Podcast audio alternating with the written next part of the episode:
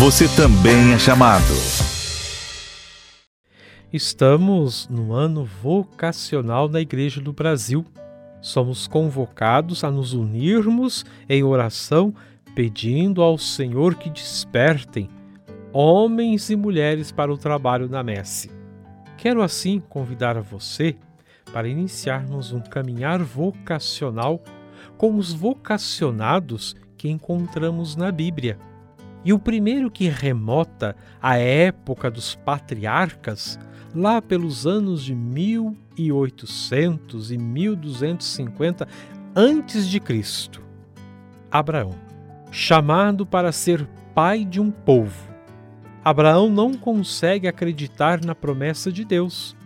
Inicialmente, só consegue crer nos projetos que ele mesmo propõe como alternativa. Mas, após três tentativas frustradas, Abraão passa a crer e se entregar. Vejamos, pois, a vocação de Abraão. Ninguém está sozinho na vocação, meu irmão, minha irmã. Basta olharmos então a história dos grandes profetas bíblicos e ver que muitos deles eram pessoas comuns, com defeitos, dúvidas e medos, que conseguiram amadurecer sua vocação, que hoje nos inspira e também nos encoraja a crescer na fé e nas decisões da vida.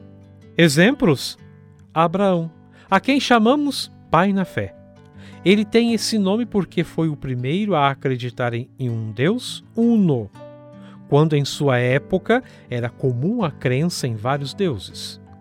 Como todos nós, Abraão tinha seus projetos, sua vida, sua família e, de repente, Deus o convida a sair de sua terra e deixar suas tradições para ir para uma terra desconhecida, porém, uma terra prometida. Nesta terra, ele seria o pai de uma geração incontável, qual tal as estrelas do céu.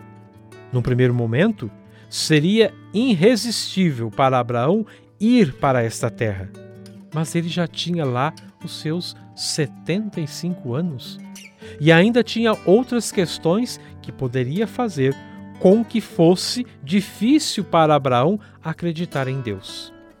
Afinal, como ele iria ter uma grande descendência, se ele nem tinha filhos com Sara, sua esposa, que era estéril. E sendo ambos já idosos, foi aí que Deus então concedeu que Sara tivesse um filho, mesmo na velhice. E esse filho chamou Isaac. A sua descendência será mais numerosa do que as estrelas no céu.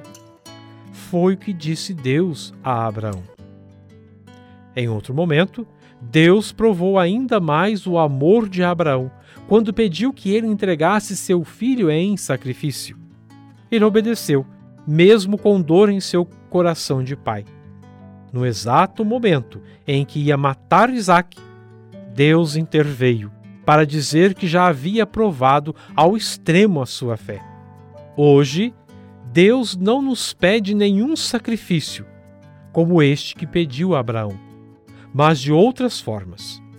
No caminho da descoberta de nossa vocação, meu irmão, minha irmã, ou mesmo na caminhada enquanto cristãos, membros de uma comunidade, é fundamental ficar atentos ao que Deus nos pede.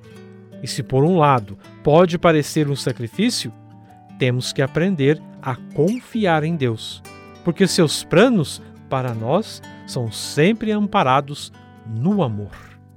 Meus queridos irmãos, nós estamos vivenciando o ano vocacional no Brasil. Vamos rezar, pedindo ao Senhor da Messe que envie operários.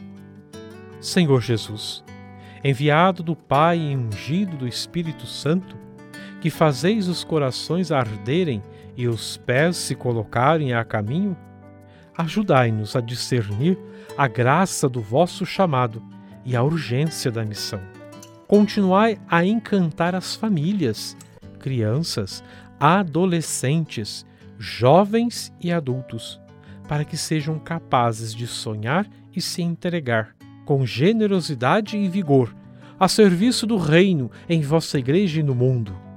Despertai as novas vocações para a vocação aos ministérios leigos, ao matrimônio, à vida consagrada e aos ministérios ordenados.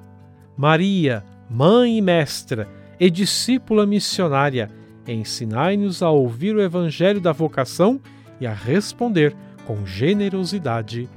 Amém. Deus nos chama para uma grande missão, para levar a sua boa nova, transformar a vida dos que mais precisam e caminhar junto do seu povo. Para fazer parte desse projeto, não precisa ter superpoderes, basta estar preparado. E você está pronto para responder a esse chamado? Acesse a12.com/vocacional e seja um missionário redentorista.